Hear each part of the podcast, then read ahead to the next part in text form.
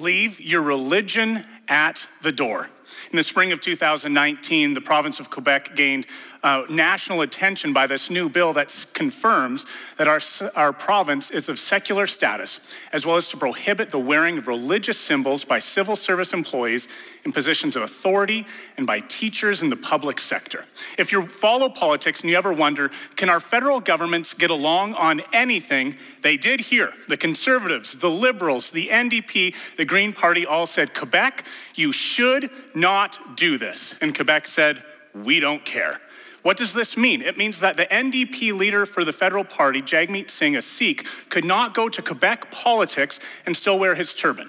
It means that Muslim women could not wear a hijab and teach anywhere. It could mean uh, in Quebec. It means that a Jewish man could not wear a yarmulke and drive the bus. It means that Christians take off your cross because nobody wants to see that instrument of torture, anyways. Now, to be fair, there was um, people that were grandfathered in. If you were already working in politics in Quebec, you were allowed to do this. But if you were new to politics, you were forced to decide if I want to be a teacher, if I want to be a public servant, if I want to serve anywhere in the province of Quebec under the federal go- under the provincial government, you cannot wear any religious symbol. Technically, this term was called Bill 21. For the media, it was called Leave Your Religion at the Door. We're currently in a series called Hard Questions, and these are some of the questions that we deal with regularly. And I want to take a moment to pause because while we deal with hard questions on a regular basis, we also recognize that a number of people uh, around us thank you, um, are struggling with questions as well. And you heard David just a moment ago talk about Alpha. Our sermon series on hard questions started with an Alpha video. Why did Jesus have to die? And my friends, as we talk about Alpha, as we talk about this big idea in our church of inescapable mission, we strongly encourage you to invite people to Alpha. Right from the beginning of September, we took this value that we have as a church, inescapable mission, and we talked about hospitality. We talked about inviting people into our homes and into our lives. We talked about how do you share the gospel? What do you say? What does friendship evangelism look like? Then we moved into the sermon series in Exodus on redemption, showing God's incredible power, welcome everybody who believes in Jesus to himself himself. And now here we are in a series on apologetics. How do you defend the Christian faith? How do you answer these hard questions? And my friends, this isn't just an idea. This isn't just this time together where we think, oh, those sermons were nice, those songs were nice, and we're going to give a little bit of money. We are here to see the good news of Jesus multiplied. And I strongly encourage you who are you going to invite? Who do you know, a friend, a family member, a neighbor, a coworker, who needs to hear the good news of Jesus? And maybe even engage in tough questions like the ones that we have today. So we looked at why did Jesus have to die? Last week we said, what does the Bible um, have to say about sex? And today we're looking at this difficult question are science and Christianity in conflict? Let's pray about that. Heavenly Father, thank you for everybody in the room. Thank you for our church that enjoys thinking deeply about the scriptures and about the cultural challenges that we face. And God, may my words fall down so that your words would be lifted up, that you would be glorified. And in a, a, uh, sermon series that can be a little bit difficult and hard to understand, may myself and the other preachers speak in such a way that we can follow the line of argument and see what it is that you want to reveal to each of us. We pray this in Jesus' powerful name.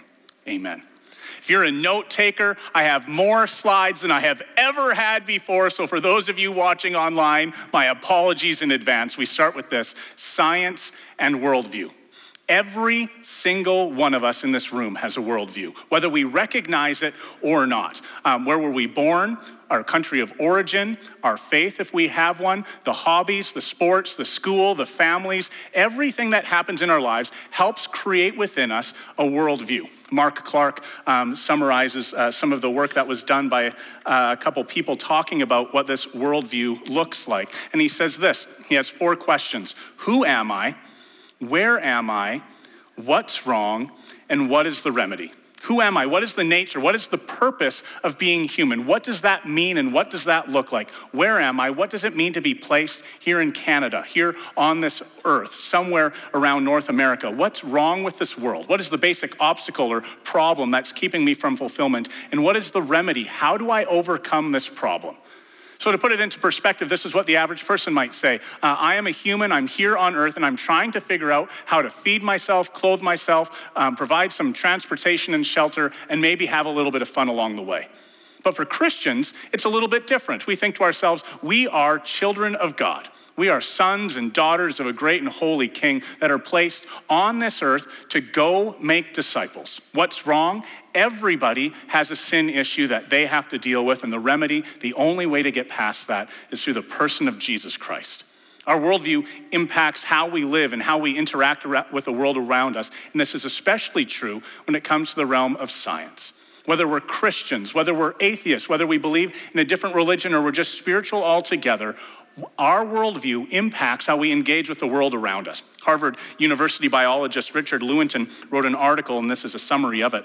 The scientists that I work with uh, prefer naturalistic and atheistic explanations for everything they study and have a prior commitment to materialism.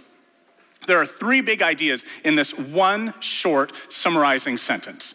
Richard Lewontin and the scientists that he works with acknowledge we are atheists. We don't believe in God. That impacts how we're going to view things. We're also naturalists. Naturalist quite simply means that nothing exists beyond the natural world. Instead of supernatural or spiritual explanations, naturalism focuses on explanations that can only be defined through the laws of nature. Finally, you'll notice materialism which believe that nothing exists except matter and its movements and modifications. If you're thinking naturalism and materialism sound very similar, it's because they do. Naturalism is just a little bit broader in scope. Here's a quote from Dr. Lewontin's paper. It is not that the methods and institutions of science somehow compel us to accept a material explanation of the phenomenal world, but on the contrary, that we are forced by our a priori adherence to material causes. We cannot allow a divine foot in the door. Everybody has a worldview.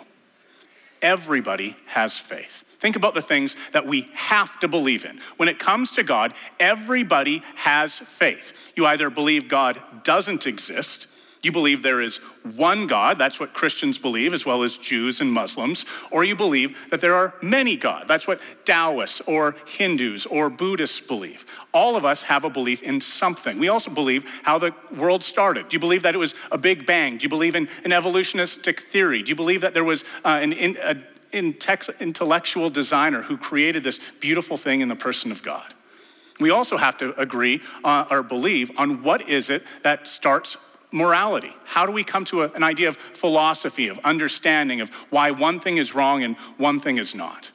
And so, as we think about science and worldview, I want to talk about two worldviews specifically because most of these conversations that we're going to have are going to be with people who really don't believe in, in any major religion and our own religion. So, when it comes to the atheistic worldview, there are three people who kind of are the people that everybody quotes, everybody reads, everybody talks about. There's Sam Harris, Richard Dawkins, and Christopher Hitchens. And I've got a couple quotes from all, uh, from all three of them in this uh, message today.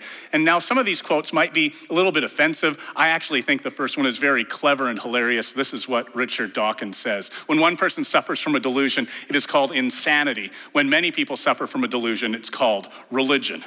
I shared this one of one of our staff members, and the staff member looked at me and said, "You know, he's making fun of Christianity, right?" And I said, Yeah, it's still a pretty clever quote. Christopher Hitchens says this All attempts to reconcile faith with science and reason are consigned to failure and ridicule. Pastor Dave, you can stand up and talk, it's not gonna work. Sam Harris agrees with him. The conflict between religion and science is unavoidable. The success of science often comes at the expense of religious dogma. The maintenance of religious dogma always comes at the expense of science. Well, how does this work? If, if you believe with what I said earlier, that everybody has faith, do these three intellectual academic men who happen to be atheists also agree that, yeah, we have faith of some sort? They don't.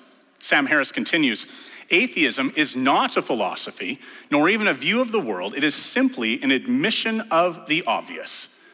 But it doesn't matter how loud you pound the table and say, I am right. It doesn't make it so. I wish the Oilers were the best team in the NHL. They're not. It doesn't make it right just because I believe it to be. Because atheists don't believe in God, many of them would fall into the camp of naturalism. Going back to Richard Dawkins, he explains what that means. An atheist, in this sense of philosophical naturalist, is somebody who believes there is nothing beyond the natural, physical world. There's no supernatural creative intelligence lurking behind the observable universe, no soul that outlasts the body, and no miracles, except in the sense of natural phenomena, and that we don't understand yet. Now, the study of naturalism um, provides us with many wonderful things. The study of naturalism and how nature works and how materials work together have given us vaccinations. They've given us the smartphones that we have in our pockets. They've given us cars that we get to drive around the city. We are grateful for scientists and what they've studied. But naturalism doesn't go beyond that which we see in the universe around us. How does naturalism teach us about morality? How does naturalism teach us about uh, philosophy? How does naturalism teach us what is right and what is wrong? How do we know how to make great decisions? The late apologist Ravi Zacharias had this great line. He said, Some people love their neighbors, other people eat them. What do you do with that? Studying the world around us doesn't tell us what's right and what's wrong. Even in the conversation, takes an abrupt turn and suddenly they change the goalpost. The worldview changes from, well, I'm not a naturalist, I'm, a, I'm Darwinian. Similar problems still emerge. If a Darwinian atheist desires to remain intellectually consistent, they are forced to acknowledge that since we are the product of natural selection, our senses cannot be fully trusted. Jonathan Morrow writes After all, according to Darwinian evolution, our senses have been formed to aid survival, not necessarily to deliver true belief. C.S. Lewis, a brilliant man um, and English scholar, said this If the value of reasoning is in doubt, you cannot try to establish it by further reasoning. The question this morning are science and Christianity in conflict? Here's my response. Certain worldviews, like naturalism and atheism, are in conflict with Christianity, but there is no conflict between science and Christianity. Now, there's a couple implications, and we're going to get to those in just a couple moments. Much like last week, my goal this morning is to strengthen your faith, talk about some of the implications that we wrestle with regularly, and then give you a couple things to say when we're engaging with our friends and family members. Throughout the scriptures, both in the Old Testament and New Testament, we see the scriptures regularly encourage people to study and to look and to observe the world around them. The psalmist writes, Great are the works of the Lord, they are pondered by all who delight in them. In 1 Kings, I believe it's chapter 3, Solomon says to God, If you give me one thing, give me wisdom. So God gave Solomon wisdom and very great insight and a breadth of understanding as measureless as the sand on the seashore. And maybe we read 1 um, Kings 4 and we think to ourselves, well, that means he's a philosopher. That means um, he's a moralist. That means he can uh, lead his nation really well. But the author continues he described plant life from the cedar of Lebanon to the hyssop that grows out of walls. He also taught about animals and birds, reptiles and fish. Men of all nations came to listen to Solomon's wisdom, sent by all the kings of the world who had heard of his wisdom. So that's the Old Testament. What about the New Testament? Jesus shows up in a verse that many of you are familiar with, even if you don't quite have it memorized or know where to find it. Shows up and says to the Pharisees, Love the Lord your God with all your heart, with all your soul, with all your mind, and with all your strength. After the Apostle Paul was converted by Jesus on the way to Damascus, he start, stopped persecuting Christians and started defending Christianity. And he didn't do so with the people in the back alley who had no education. He dived into the greatest philosophers of the world. He started talking with the religious leaders of the world. He said, and we read this at least seven times in the book of Acts, he reasoned with them and he helped them to see that Jesus is the fulfillment of all the Old Testament prophecies and the reason that we can have faith in God. He says in his great theological treatise, the book of Romans, chapter 12, verse 2 Do not conform any longer to the pattern of this world, but be transformed by what? The renewing of your mind, that you will be able to test and approve what God's will is, his good, pleasing, and perfect will. God created the world, the very foundation for science to take place. He has given us laws that are consistent, repeated, and predictable. Science is our tool to study how nature works. And yes, the Greeks and um, the, the Oriental tradition has many wonderful scientists, but it's through the Enlightenment and the Europeans that we can recognize civilization continues to grow because of the Christian faith. Christian scientists arrived with their own worldview and began with a transcendent creator who brought the world into being, gave it an intelligent design, and meant for it to be explored. Loren Eiseley summarizes this nicely by saying it is the Christian world which finally gave birth to a clear, articulate fashion to the experimental method of science itself. Some of the most popular scientists in all of history are followers of Jesus. Isaac Newton invented calculus, so maybe you don't like him a whole lot. But he also came up with a theory of gravity and the three laws of motion. He believed that his scientific discoveries were the basis, were the foundation for the cosmological argument. That understanding that because the earth had to start somewhere. Because the universe had to start somewhere, it takes an intelligent designer to make that happen. Blaise Pascal, brilliant man who is a philosopher, a mathematician, a scientist, an inventor, a theologian. He understood the foundation for game theory and probability theory. He invented the syringe and the hydraulic press, and because even scientists like to have fun, he invented the roulette wheel for a little gambling with his buddies. Louis Pasteur, was a French chemist and microbiologist who developed the principles for vaccination and has saved millions of lives. He's responsible for the discovery of microbial fermentation and, of course, pasteurization as well. These are three of the scientists that are probably the most popular scientists that you've heard of, but there are dozens and dozens of Christian scientists as well. Many believe that universities themselves are a Christian invention. More than half of the Ivy League schools in the United States all have Christian foundations, when, whether it's Harvard, Princeton, Yale, Dartmouth, Brown, all of them began as Christian institutions. Are Christianity and science in conflict? No. But if you believe everything that I just shared with you is true, I certainly do then we think, well, why is there that big challenge? What is it that's preventing Christians and the world around us from really seeing eye to eye? Well, think about this.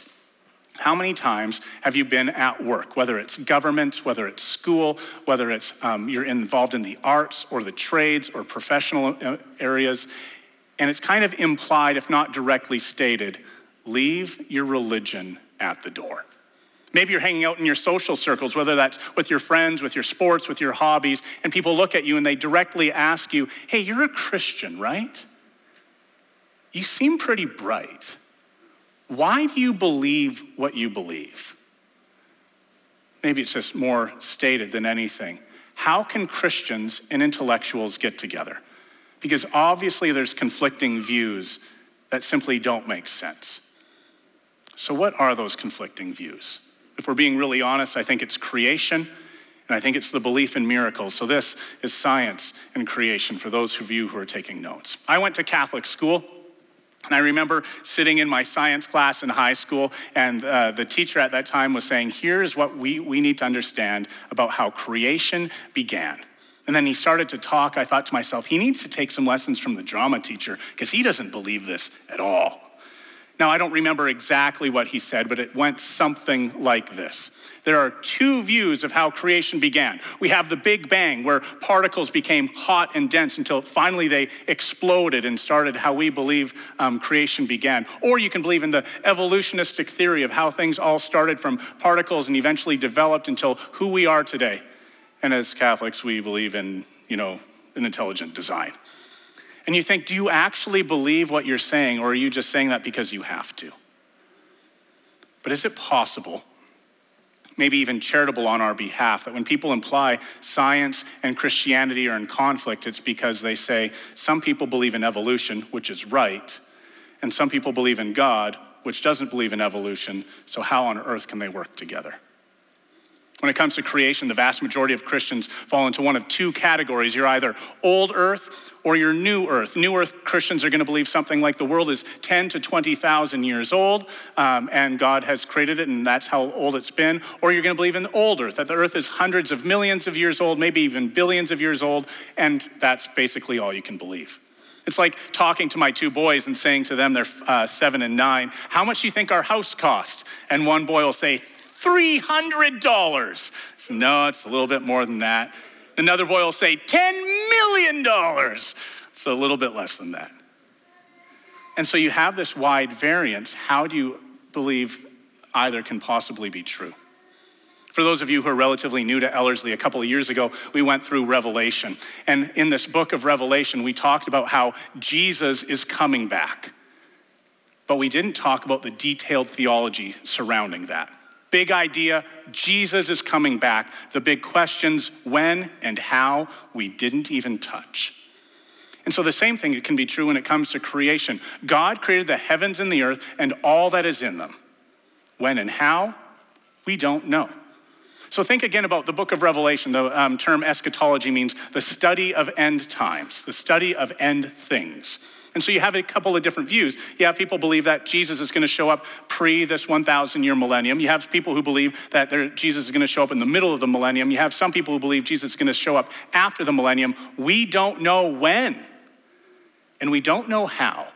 Is Jesus literally going to show up on the clouds with angels blowing trumpets? Is Jesus going to take the Christians and the non Christians and what is he going to do with that? How is the new Jerusalem coming down? We don't know the when and the how. Same thing is true about creation. As followers of Jesus, we believe that God created the heavens and the earth. When did he do it? Was it 10 to 20,000 years ago or hundreds of millions, maybe billions of years ago? We don't know. How did Jesus, how did God start the earth? Was it over six literal 24 hour time periods? Maybe. Was it over millions of years in which he just slowly put things together? Maybe. We don't know. And just uttering this next line might be offensive to some. Did God use evolution as part of his creation process? Ah, Pastor just used the E word. It's going to be okay. Most of us have um, no problem saying that some Christians believe the earth is young, some people believe the earth is old, some people get really hot about it and think the other person is wrong. That's fine. It doesn't matter. Looking at Genesis 1, if you're in agreement between the theological, if you think there is an agreement between the theological giants of church history, you're mistaken. Origen, Augustine, and St. Thomas Aquinas all believed radically different things. You can look it up to find which one is which. If you spent any time in Bible college or seminary over the last 30 years, you've probably read a book by Tremper Longman III. He writes about many things. He's a brilliant man. He loves Jesus deeply. He believes that God created the heavens and the earth. He believes the earth is 13.4 billion years old, and he believes in evolution. In his book, Confronting Old Testament Controversies, Tremper Longman cites devout Christian biologists that say if every major biologist believes evolution to be true, we must believe it as well. So I want you to hear my heart. Because some of you might be a little bit upset with me or frustrated with me right now. I'm not telling you what I believe. But I want you to understand this there is one way to God that's through Jesus Christ. There is multiple ways to Jesus. Does it through science? Is it through reason? Is it through relationships? Is it through miracles? Is it through God showing up to us in a dream? Jesus can use any way he wants to lead people to himself. Now, you may or may not agree with an evolutionistic theory, but understand this the way to Jesus and the breadth of understanding of creation, God created the heavens and the earth and all that is in them, allows for an evolutionistic theory. And you might say, Dave, I totally disagree with you. Allow me to grab the Protestant Pope, Timothy Keller himself, to say the same thing. Since Christian believers occupy different positions on both the meaning of Genesis 1 and on the nature of evolution, those who are considering Christianity as a whole should not allow themselves to be distracted by this intramural debate. The skeptical inquirer does not need to accept any one of these positions in order to embrace the Christian faith. Do you believe God created the heavens and the earth and all that is in them? That's the beginning. The reason we're going through this series is yes, to strengthen our faith, but also to give us words and understanding to meet with people. And if there's scientists who think, if I hold to this evolutionistic viewpoint, I can't possibly believe in God, that is simply not true. Now, that might rattle you a little bit. But I think the biggest thing, the real concern most people have, is when we shift our attention to science and miracles. And maybe this is the biggest rub between Christianity and culture. You know, you seem like a pretty bright person. Do you actually believe all of the miracles in the Bible? Going back to Richard Dawkins, one of the new atheists I mentioned earlier, and perhaps the most antagonistic towards Christianity, he says the 19th century is the last time when it was possible for an educated person to admit to believing in miracles like the virgin birth without embarrassment. Most world religions have some sort of miracle as part of them. Christianity doesn't just have a miracle as part of our religion. Our very religion, our very faith is predicated on miracles. Think about our series over the fall, and we looked at the book of Exodus and this grand story of redemption. And we talked about how God rescued the nation of Israel by bringing them up out of Egypt. And then he sent plague after plague on the Egyptians. David talked about the nine plagues, and he walked through how some people say they weren't real, they were just uh, built upon each other. But then we read a little bit later on in the book of Exodus how God parted the Red Sea. And you think, well, man, some of this has to be real, doesn't it? And then we end the book of Exodus by hearing that God provided for the Israelites every single day for 40 years bread from heaven um, that they called manna and meat in the afternoon. And you think there has to be miracles that take place. And then as soon as we wrap up the book of Exodus, we arrive at the season of Advent, where we believe that God sent his one and only Son through a virgin. And then Jesus shows up, and his first miracle is to take water and he turns it into wine. And he casts demons out of people and he heals people and he brings bread down from heaven and he calms the storm and he raises the dead before raising himself back to life. Our entire religion is predicated that we believe in miracles. Unfortunately, it's not just those speaking against religion that are opposed to miracles. Sometimes Christians themselves try to explain it away. John Macquarrie, a Scottish priest and theologian, doesn't believe in miracles, and he writes Science proceeds on the assumption that whatever events occur in the world can be accounted for in terms of other events. Miracle is irreconcilable with our modern understanding of both science and history. Philosopher Alvin Plantinga, who virtually brought Christianity into mainstream secular universities, responds by this Macquarrie perhaps means to suggest that the very practice of science requires that one reject the idea that God raised someone from the dead. Plantinga continues, rather cheeky. This argument is like the drunk who insisted on looking for his car keys only under the streetlight on the grounds that the light was better there. In fact, it would go the drunk one better. It would insist that because the keys would be hard to find in the dark, they must be under the light. Perhaps Macquarrie, the Scottish um, theologian and priest, was just following the Scottish philosopher who is well known by many, David Hume. David Hume says if nature behaves in a certain way, it is likely that it will always behave that way. Philosophers are very, very careful with their language. And listen to that again. If nature behaves in a certain way, it is likely it will always behave that way. And since the laws of nature so infinitely improbably change, that would be considered impossible, except for the times that they do. The odds of winning the lottery are millions to one, yet every single week we have a brand new lottery winner. Just because miracles are exceptionally rare doesn't mean they don't happen. To believe otherwise would to enter into circular reasoning. Miracles never happen, therefore, any witnesses of them is false. We know any witness is false because miracles never happen. You cannot prove a negative. And if atheists want to be intellectually consistent with the belief about God and miracles, the best they can do is avoid comment. I respect Harvard professor Stephen Gould, who says as much. Celebrated atheist, evolutionary biologist, paleontologist, and historian of science. Dude is bright. And in this quote, he sounds just exasperated. We cannot use nature for our moral instruction or for answering any question within the magisterium of religion. To say it for my colleagues and for the umpteenth millionth time, science simply cannot, by its own legitimate methods, adjudicate the issue of God's possible superintendence and nature. We neither affirm nor deny. We simply cannot comment on it as scientists.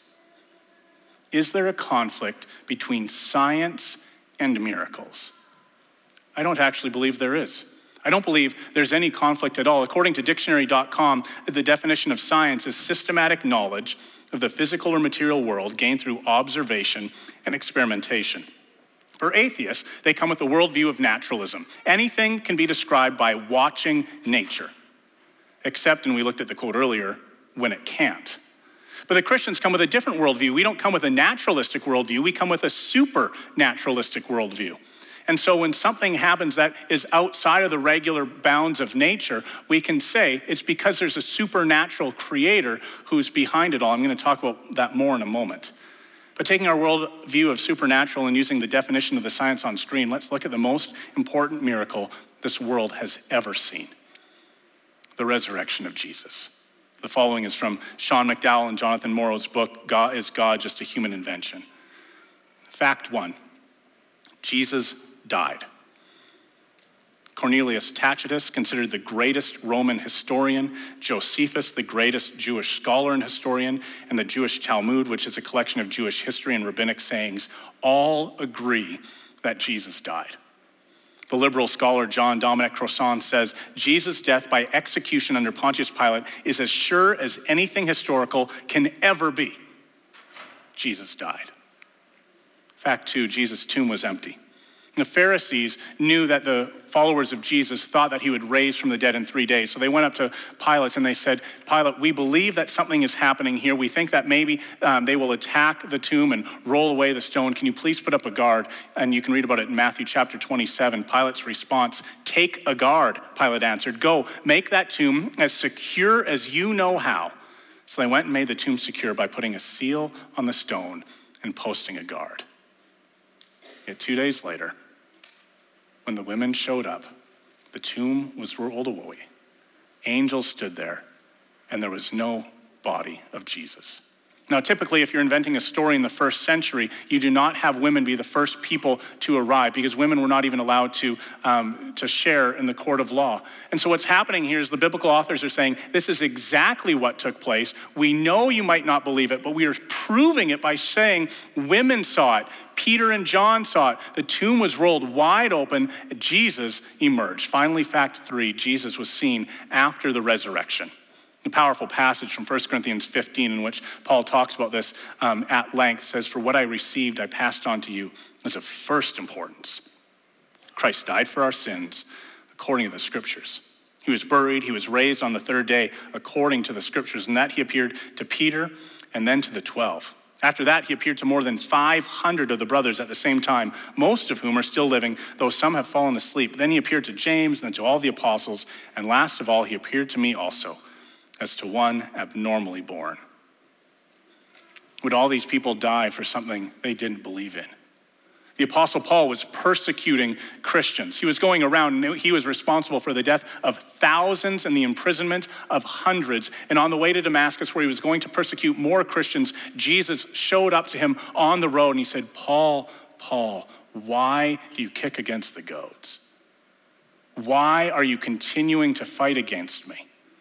The Apostle Paul arrives in the town that he was traveling to, and then people are wowed by this man who's been radically transformed by Jesus. If science is the systematic knowledge of the physical or material world gained through observation and experimentation, the miracle is a scientific fact. This miracle has been witnessed by hundreds of people. 11 of the 12 of the disciples died for what they believed in, most of them gruesome, murderous deaths. So, where do we go from here? I'm going to invite the worship team to come up and join me on the platform.